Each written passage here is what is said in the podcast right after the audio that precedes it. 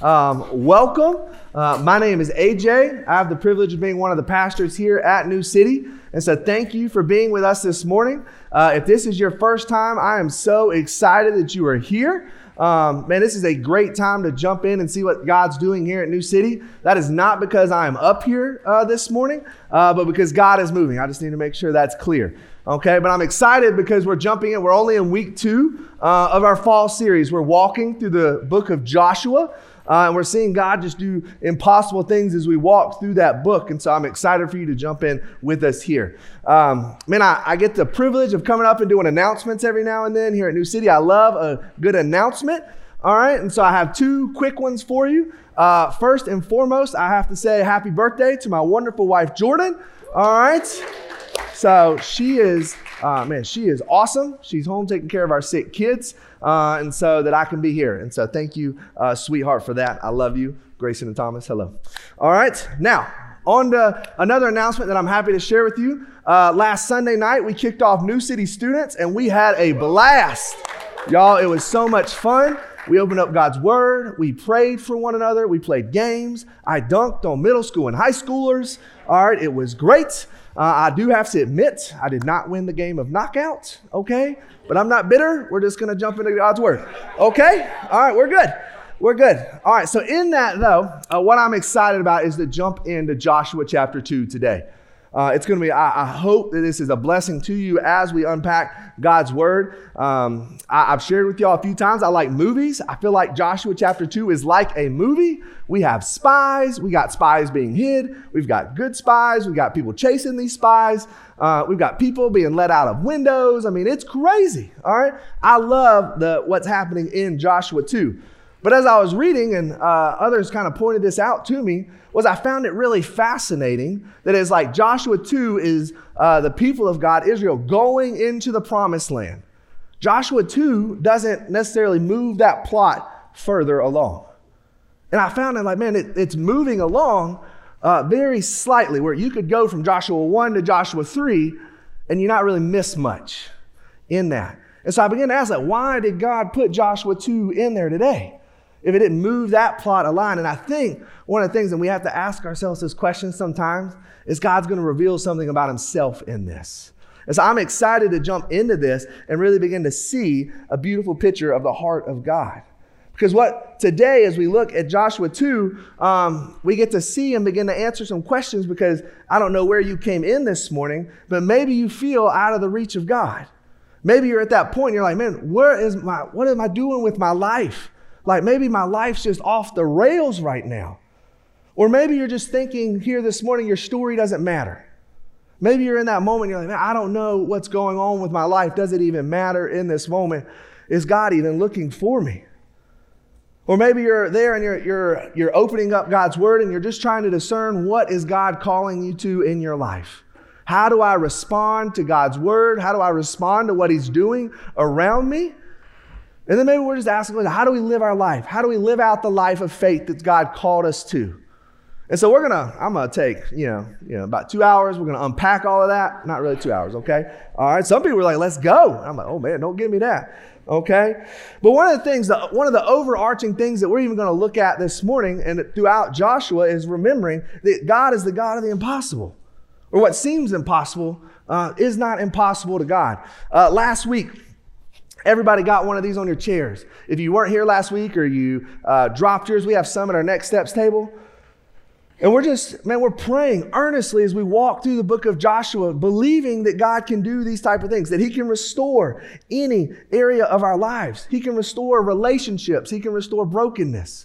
That He can defeat, God, the sin that is in our lives, the destructive patterns that we have. We're praying that God defeats those, and we're praying for God to save those in our lives who are far from Him.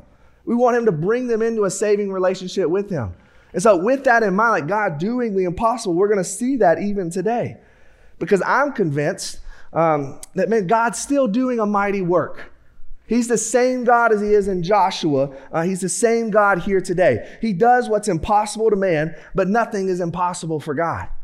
And so, with that today, I want to go ahead and jump into our text and see what God has in store for us. And so, as you either open up your Bibles or turn them on to Joshua 2, all right, uh, this is how we're going to spend our time together. We're going to walk through uh, the chapter, and I'm going to stop along the way and share some thoughts. Okay, we're going to do that. And then at the second half of our time, I'm going to share four thoughts on faith that I see come out of our passage today.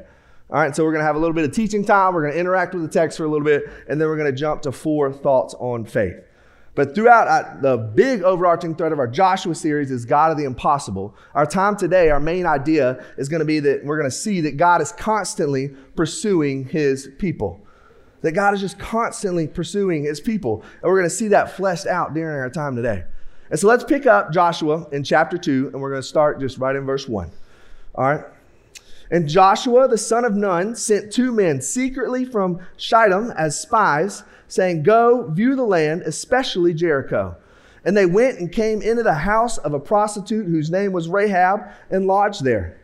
And it was told to the king of Jericho, Behold, men of Israel have come here tonight to search out the land. All right, so we're just gonna go ahead and stop because we got to get some context around what's happening here, okay? All right, reminder Joshua is the new leader of Israel. Moses has died. Joshua has stepped up. God's appointed him to lead his chosen people into the promised land that they've been wandering in the desert 40 years to get to. And God even told Joshua that wherever his foot landed, he would give him that land. He called Joshua to be strong and courageous, not in and of himself, but because God has promised to be with him wherever he went.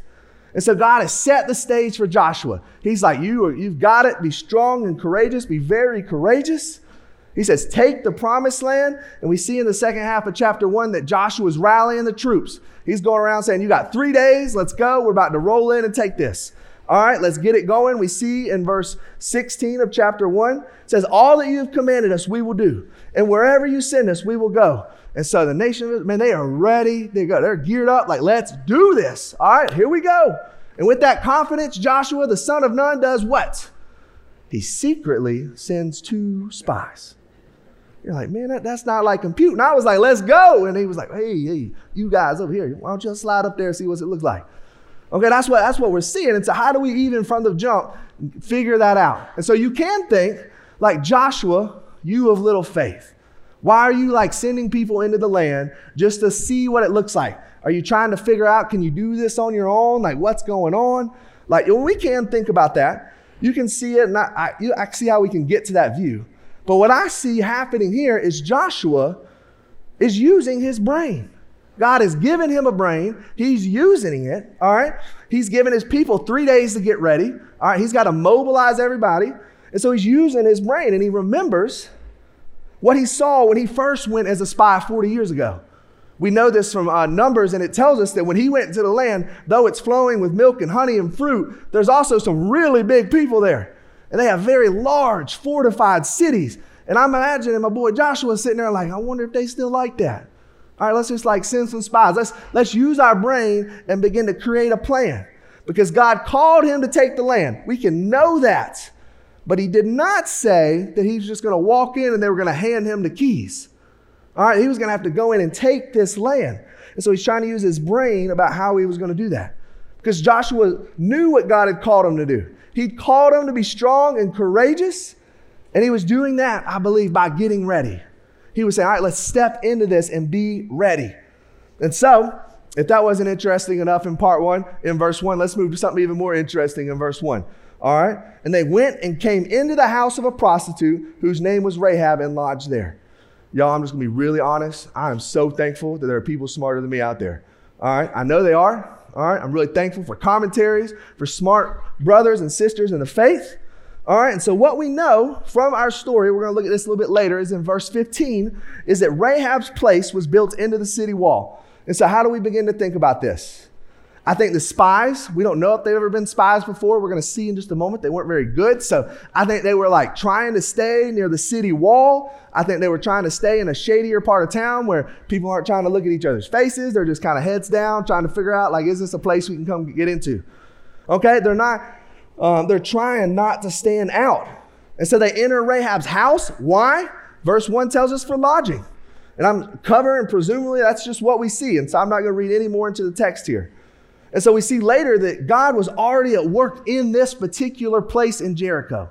And so he has brought them to this place because he has orchestrated something beautiful to happen. And so I told you they weren't very good spies because in verse 2, we already know they're found out. And so it's nighttime, the spies are found out. The king of Jericho, you kind of read that like a mayor of a large city type deal. He was not happy. Look with me at verse 3. It says, The king of Jericho sent to Rahab, saying, Bring out the men who have come to you, who entered your house, for they have come to search out all the land. I told you they weren't good, y'all. He like knows where they're at. Their location is found. Game over. Maybe. All right? Just maybe. All right, so let's keep reading. Verse 4 through 7. It says, But the woman, this is Rahab speaking, had taken the two men and hidden them. And she said, True, the men came to me, but I did not know where they were from. And when the gate was about to be closed at, the dark, at dark, the men went out. I do not know where the men went. Pursue them quickly, for you will overtake them. But she had brought them up to the roof and hid them with the stalks of flax that she had laid in order on the roof. So the men pursued after them on the way to the Jordan as far as the fords, and the gate was shut as soon as the pursuers had gone out. So apparently, what we got is Rahab hiding these two spies from Israel. We don't know why yet from our text, but we're about to get there really quickly. And so she, she proceeds to lie to the king's men. She's protecting these men. She points them towards the gate, tells the soldiers, like, hey, y'all need to get up and go. They're out of here. And what do they do? I don't know why, but they listen and they just cut, they're just gone. Post haste, like, here we go. All right? And all the while, I just got to be thinking that these two spies who were already found out, they are sweating under some stalks of flax. All right? They're just up there sweating. Like, what is going on? And so the question we ask is why in the world would a woman of Jericho hide two spies from Israel?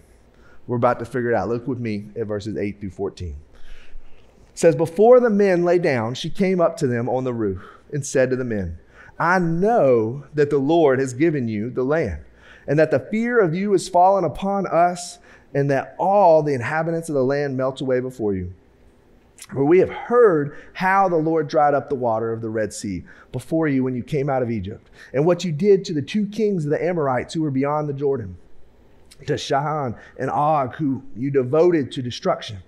And as soon as we heard it, our hearts melted, and there was no spirit left in any man because of you. For the Lord your God, He is God in the heavens above and on the earth beneath. Now, then, please swear to me that by, by, the Lord, that as I have dealt kindly with you, you also will deal kindly with my father's house. And give me a sure sign that you will save alive my father and mother, my brother and sisters, and all who belong to them, and deliver our lives from death. And the men said to her, Our life for yours, even to death. If you do not tell this business of ours, then when the Lord gives us the land, we will deal kindly and faithfully with you. All right, that was a big chunk. All right, but did you catch what just happened in this chunk of scripture? In the middle of our passage, did you catch what just happened? A prostitute woman living in a pagan land with no teaching on the God of Israel just made a declaration of faith. Y'all, God is doing impossible things. And he is constantly pursuing after his people, and he will go to no ends for it. And so I want to I want to spend some time and unpack what just happened here.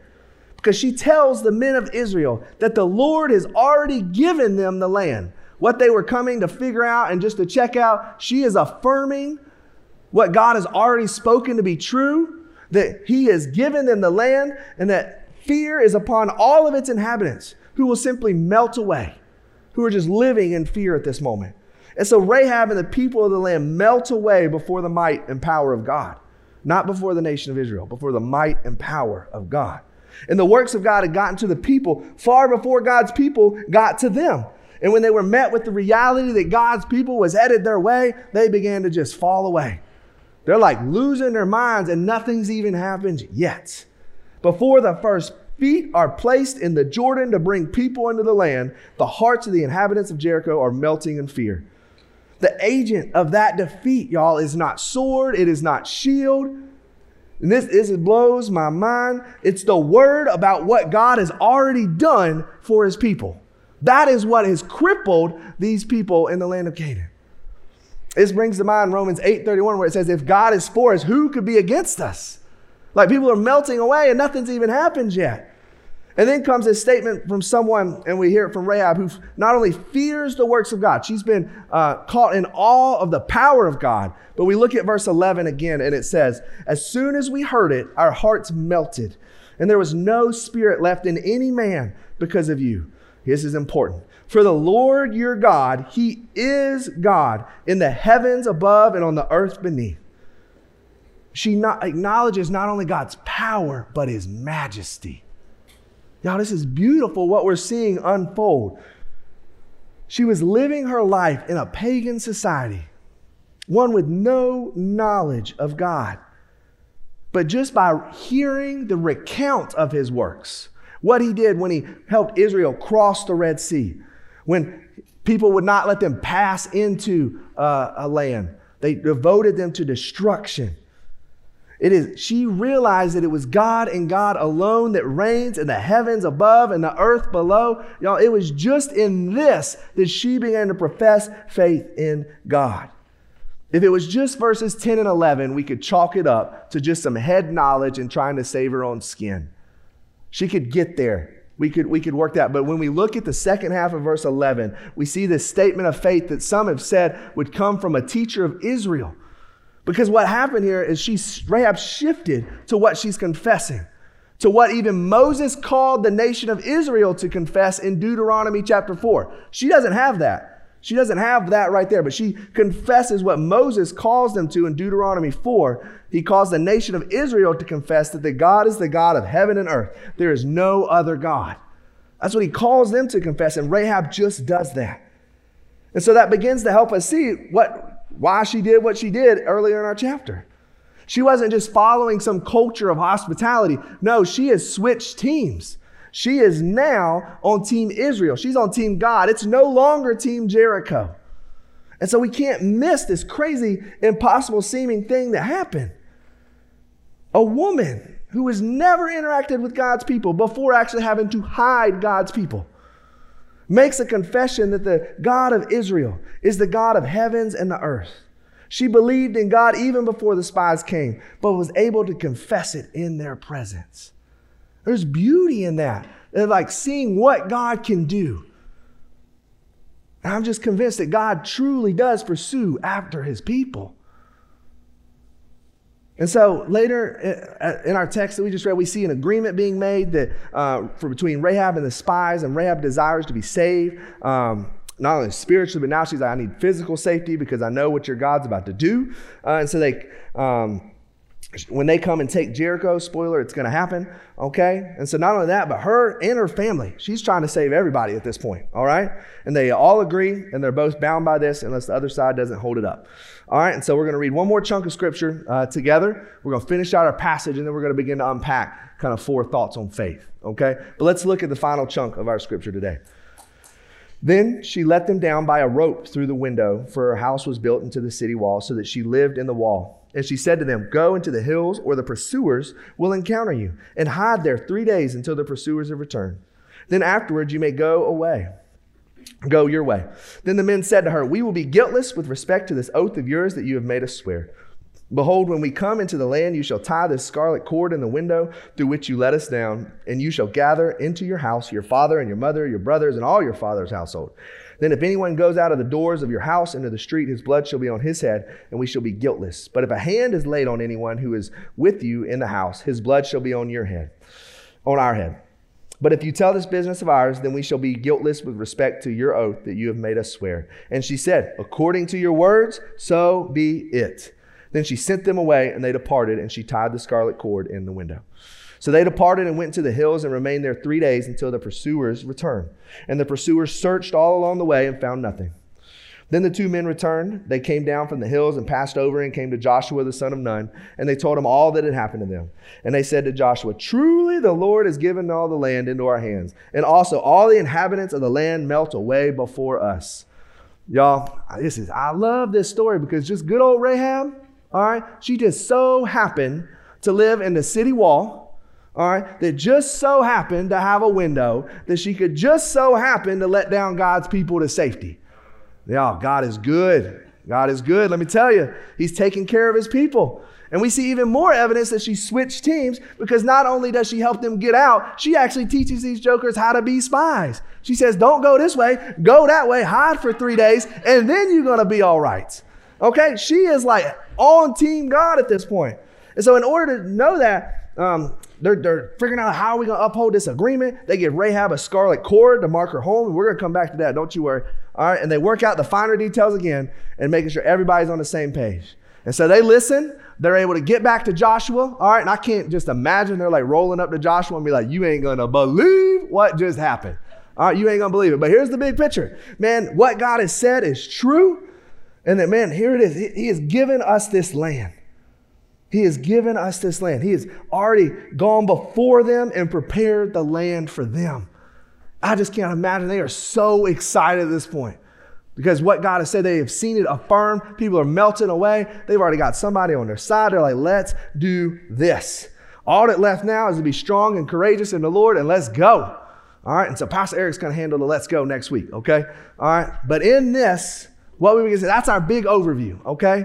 So I want to take the second half of our time and begin to unpack four thoughts on faith as it relates to Rahab and the faith we see in Joshua 2. And really, even how that speaks to us today. And so the first thing that we're going to see is that faith is costly. Faith is costly.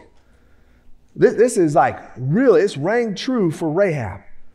Placing her faith in the God of Israel meant she had to abandon her whole way of life. She would lose friends, probably some family, and she would even lose her, her livelihood. And really, she's at this point, she is risking her life by being on Team Israel. She is now an enemy of Jericho. What we just read is that, is that Rahab committed treason in this moment. It was costly for her to make this declaration and to switch teams. Following and believing God meant that she couldn't go on living the way she was and therefore would have to sacrifice. She would have to move. She would have to change. And to us, it may not seem costly where we sit today to follow Jesus, to place our trust in the Son of God. And when we really begin to think about it, though, and I want to push us and really encourage us to this today, is that Scripture paints a different picture, a costly, decision must be made. We can look at the words of Jesus in Luke 14, where he says, If anyone comes to me and does not hate his own father and mother and his wife and his children and brothers and sisters, yes, even his own life, he cannot be my disciple. Whoever does not bear his own cross and come after me cannot be my disciple. And I'm sitting there going, Whoa, that seems a little extreme. Like you're, you're calling me to hate. And so Jesus isn't really calling us to hate, but what he's saying is, You have to love me so much and put me before all other things that it's going to seem like you hate these people. We're not. We're called to love. We're called to be there and bear with one another's burdens. But in that, the extreme sense of it is that no, God is calling us to something greater. He's calling us. We can see it in Luke chapter 9, where he says, If anyone would come after me, let him deny himself and take up his cross daily and follow me. For whoever save his life will lose it, but whoever loses his life for my sake will save it. Y'all, what we see in this is that Rahab counted the cost.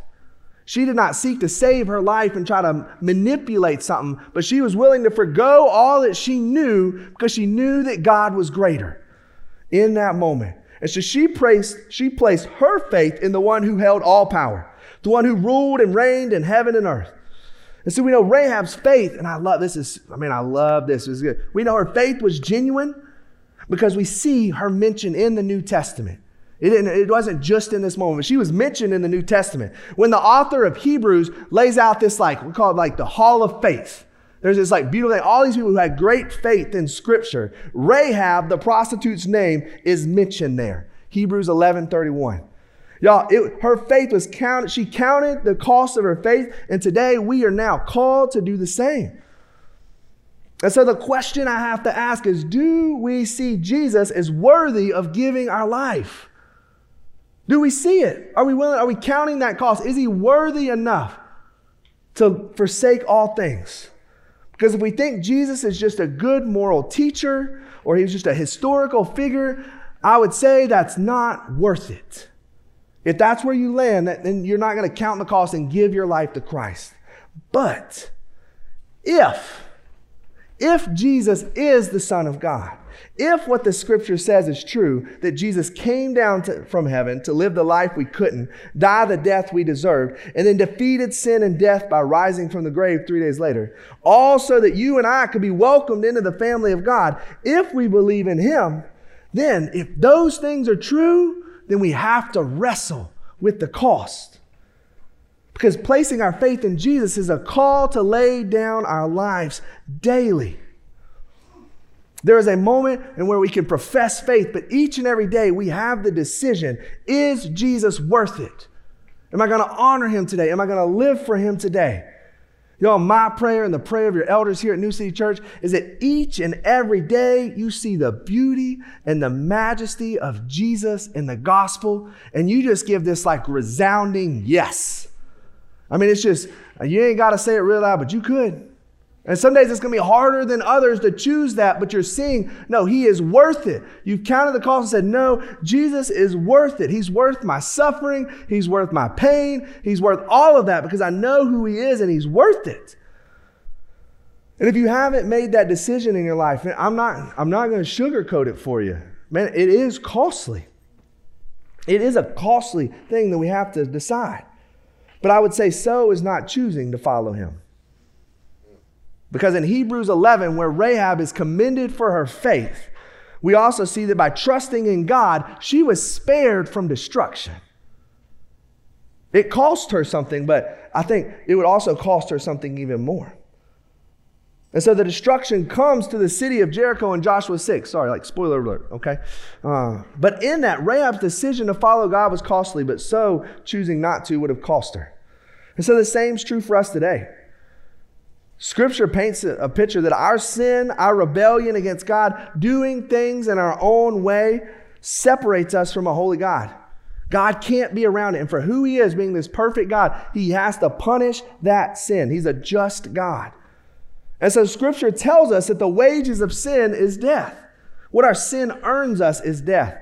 And so if we choose to not follow God, that too is costly. And so, what we see in our passage today is that Rahab counted the cost and saw God as worthy. And, he, and I invite us to do the same, to count the cost. And do we see God as worthy?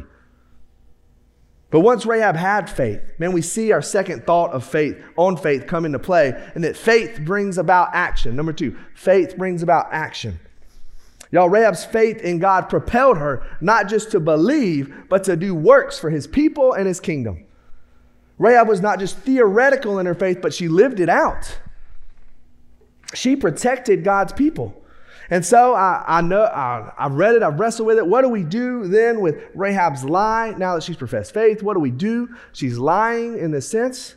How do we answer that? And so there's a we can talk for a while about this. I don't have that kind of time up here. I'd love to talk with you about it, okay? I'm inviting. I'll, I'll buy you a cup of coffee and we can talk about this. But really quickly, Okay, I need to I need to say this because this is an important like point. All right? Lying is never okay as a believer. All right, God is the God of truth in that. And so what we begin to see is that a lie is not from God. And so I'm not con- saying, okay, yeah, you should probably lie. I'm not saying that. All right? But with that said, when I said lying is not okay, all right, as a believer or really as a person, all right, let's let's just not lie. But in that, we must remember that what we're reading here in Joshua 2 is a narrative. Okay, that's, that's what we're reading. It's telling us what happened, not giving us instructions on how to act in the face of an enemy. Okay, there, there are passages and we can build uh, a wartime ethic out and we can do that. All right, but I don't think this passage is the one that we put all of our like uh, chips in. And so this passage is descriptive in telling us about Rahab's lie, not prescribing us to do it too. And so in that, this is not a passage, like I said, for wartime ethics. But what uh, my hope in the in today, and like I said, I'm happy to talk more about this. Okay, but my hope is that we don't get snagged on the ethical misstep of Rahab and miss all that was said in the rest of the passage. My, that Rahab wasn't perfect. I, I admit today that I'm not perfect. All right, and I imagine maybe some of y'all aren't perfect. And I am so thankful for grace. I'm thankful for it that in this life, even things didn't play out perfectly, there's the beautiful thing we love, come and love is that's grace. Did she need to lie? I don't, I don't think so, personally. I think God can work in all circumstances and he would have figured out a way. All right, he's the God of the universe. He's sovereign over all things, good and bad. But I want us to take a step back and see what she did in her new faith as like a day old believer in God, not knowing it all, not knowing how to do everything, what she did was protect God's people in a way that was known to her. She says, I'm for God, I'm for his people, I got to protect them. And she figured out a way to do that. And so that is what caused writers hundreds of years later to recall her faith and be counted to her as righteousness. It wasn't her actions that made her righteous, her belief and trust in God did that. But an outworking of her faith was her actions. James 2 shows us that Rahab's faith was seen and justified or affirmed through her works, not the lying, but taking care of God's people. Imperfect as her works were, they were affirming her faith. James 2 said that if she would have professed faith and not done anything, then that faith would have been useless. All right, and if she had just did the works and had no faith, then that, that's dead too because you can't earn favor with God. And so in all of this, it's her faith that was counted to her as righteous. And so in Hebrews 11, we see that because of her faith, her allegiance changed, and therefore she protected the spies who came to destroy her city, the people she lived with and done life with. Her faith was put on display for us to see and celebrate today. Y'all, the big picture here is that our faith is to be lived out in this way too. We aren't just to profess and go along with our days, however we want to live them. No, a life lived with, with faith in Jesus looks like, does not look like everyone else in the world. There's a stark distinction. I love how Peter, in uh, the opening one of his letters, says, No, we are aliens or sojourners. We are not of this world. And so we don't live like we're of this world.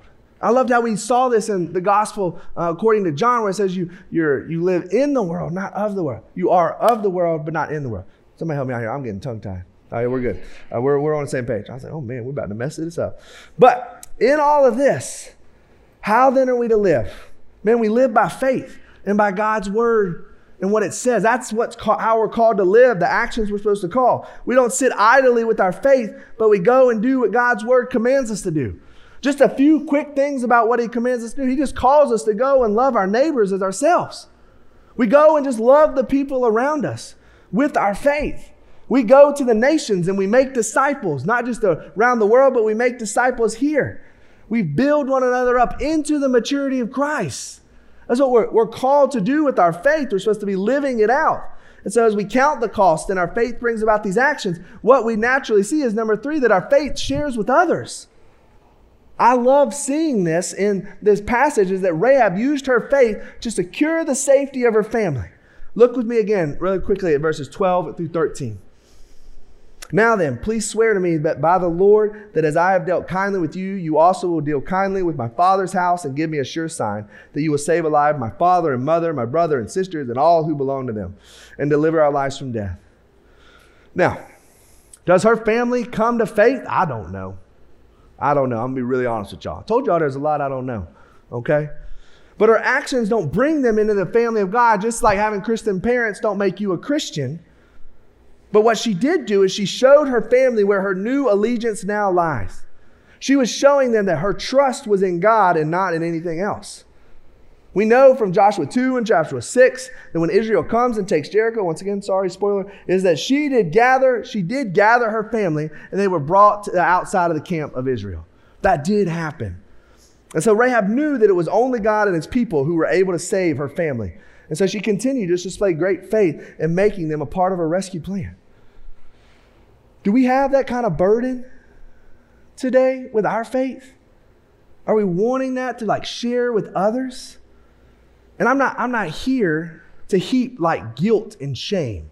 That's not what I want to do. But I do want to like spur us who believe in Jesus on to action, on to share our faith. It is not to be kept hidden, but to be a light to a dark world. And we're to show people that though their lives may seem filled with all these good things, that they're on the path to destruction if they don't believe in Jesus. If that's not where their hope and their faith lies, man, they're, they're just on a path to destruction. I, I think of this like, man, we have this like life saving medicine. Are we just gonna like sit on our hands? If we could go cure cancer or world hunger, and I, I hope that those things happen. But if I was just sitting on that, like who would do that? Like, why would we want people to hurt and be lost and, and for loved ones to be gone? All these different things. Why would we do that? And I'm all for physical medicine in that. Like, man, I want to see those things happen. But in an even greater sense, and this is just where I've come to land is that we have something that every single person, every soul on this planet longs for. Y'all, we found the answer that everybody's looking for. That answer is found in Jesus. He says He's the way, the truth, and the life, that no one comes to the Father except through Him. Do we believe that? We know where life is found. We understand that we were created for something and someone much greater than ourselves. And one of the prayers that I have for us is that we're not lulled to sleep, New City, but that we are a missionally urgent people who strive and pray for Jesus to change lives around us and around the world. I don't want us to be lulled to sleep thinking that God's okay with us just going through the mundane, keeping our faith to ourselves. Because He's just not. He wants us to be sharing with others. That's the opposite of what God wants from us. He wants us to go out and live out our faith, to share our faith with others. That's why He calls us to go. And in that, we're to be praying for one another. As I haven't been in other D groups, but I know my D group, and I'm so thankful for this. Is that as we go and our faith shares with others, man, each week, my D group, we get together and we pray by name for God to move in our families, to save our kids, to save our coworkers Man, we want our neighborhoods and our jobs and everything around us to come to know Jesus because we have this burden for them. And so we go out and we encourage one another and spur one another on to share our faith. And we do that because of number four, and we're going to be winding down our time. Faith is available to everyone. Y'all, not everyone has access to the gospel, which is what we hope to see change through God's people going to the ends of the earth. But I love the picture that we see in Joshua chapter 2 that God um, that everyone is welcome to receive God and he will go after his people. Rahab professes faith in God without ever interacting with the people of God. And what I don't want to miss, though, is that how Rahab came to faith. It's not typical, but it came from what seemed like an impossible situation.